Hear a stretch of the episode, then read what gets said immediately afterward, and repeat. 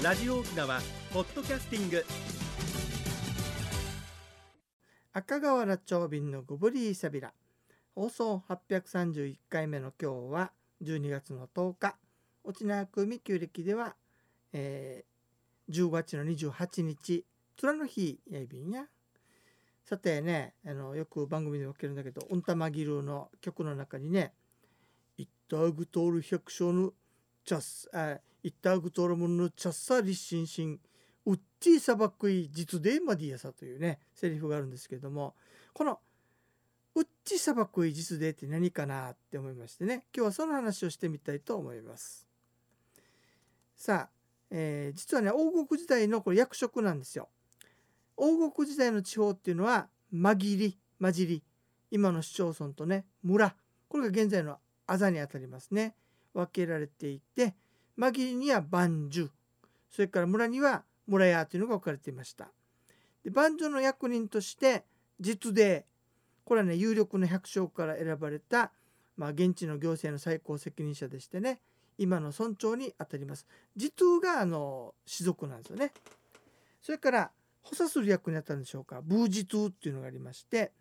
実税の相談役にあたる非常勤。これは常に置いてるわけじゃなくて非常勤で任期が一般に3年間。で定員は紛れによって2から8名議論の場合3名いたそうですね。そして次に砂漠医。これ中堅にあたる地方役人でまあ現在でいうと助役にあたるんですが水ウフ役。それから水頭長とか部長にあたるウフウッチフェーウッチ西ウッチという4人ですね。この4人をまとめて砂漠医というそうです。砂漠っていうかさこれ砂漠は砂漠は砂漠処理するの方言で、まあ、事務を処理するという意味と考えられているそうですでこのねウッチ砂漠医実でまでっていうのはこれらの地方役人のことなんですけども結局だからお前はいくら出世しても所詮士族にはなれないぞと言ったわけなんですよね。その他にね農耕の管理とか指導役にあたる総工作値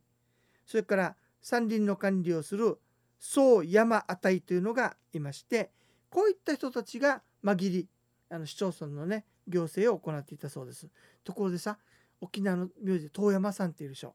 ね、遠山当たる山でしょ。ひっくり返して山値よね。これから来てるんじゃないかなって話がありますよ。それでは次のコーナーです。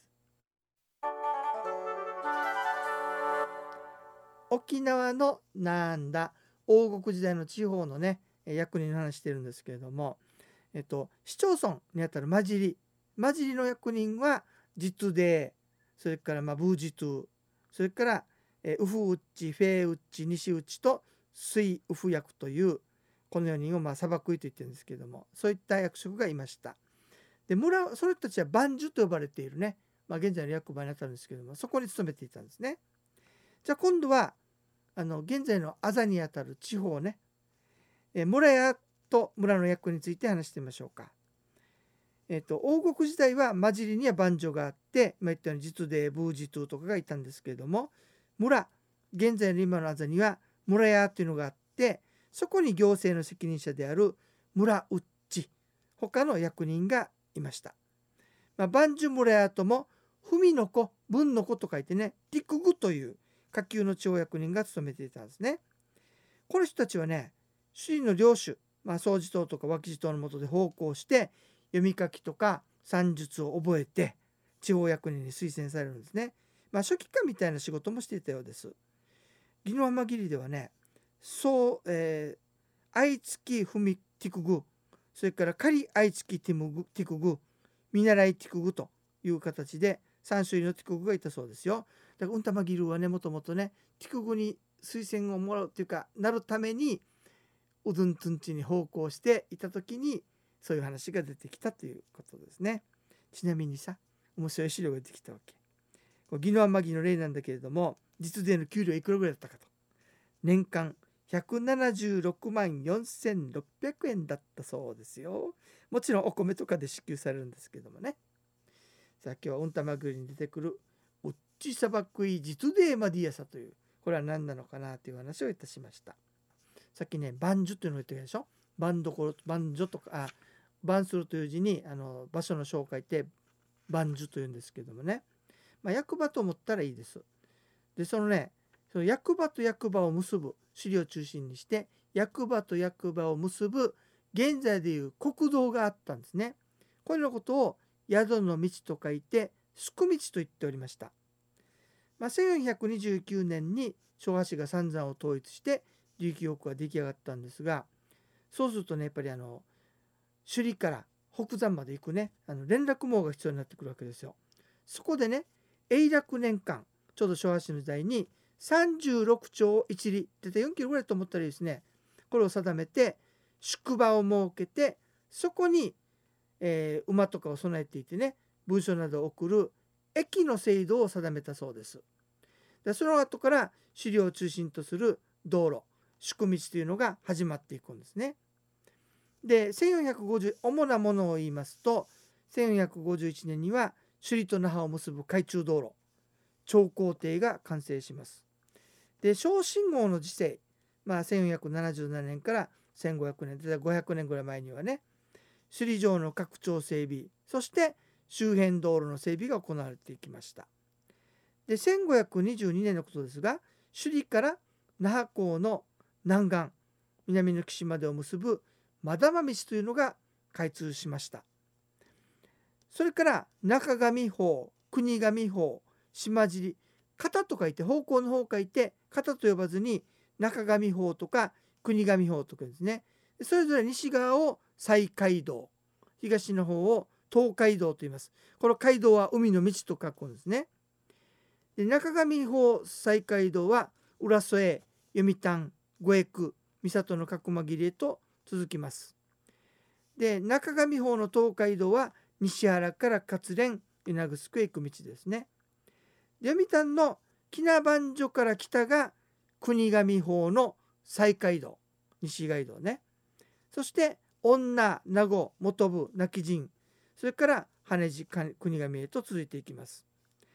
で家島とかね伊平屋島へも実は海の本当文字通り海の道として西街道が続いていたそうです。で東海道ね国神法の東海道はというと三郷から分かれて、え、金串羽地で西海道に合流したそうです。南部はね、えー、首里から回し富城馬ブとこれが西海道。早原大里知念古鎮田ぐしちゃんといった東海道があったようですよ。だいたいね 1m80 ぐらいの幅だったそうです。で宿道の両側には琉球松が植えられていて、えー、1メーター80ぐらいの幅だったということだそうですよ。宿道と言っておりますね。さて今日はね、えー、内砂漠一時できてこう要するに王国時代の地方の行政官というかねそこの話から始まってえっ、ー、と宿道琉球王国の国道の話したんですけれども琉球国の国道の宿道がね特にあの中上方の西海道はさあのタコ山の近くあたりで残っていてねあの復元されたりとかこの辺が西海道ですよみたいな道とかもね散歩できたりしますしそれから中城城をですね主に向かっていく道の一部が何だかな、えー、街道があってねそれは実は3キロぐらいかなあのずっとたどることもできるんですよね。まあ、そういった宿道昔の街道を歩くというのも結構楽しみですよ。あそうそう浦添街道にはね途中に橋がかかってるわけ川にねその橋が2つあってアハチャ橋っていうのがあるんですけどそのうちの北側の橋はなんと昔のまま残っていたんですね。で南側の方にかかっていた橋はね見たら分かるんだけどアーチの積み方が違うから王国時代の橋じゃないんですよ。だけど復元されています。まあ、皆さん今度よかったらね、えー、健康のためにも是非すく道を歩いてみてはいかがでしょうか。えー、ゆむ山の連絡するうちね時間のちょい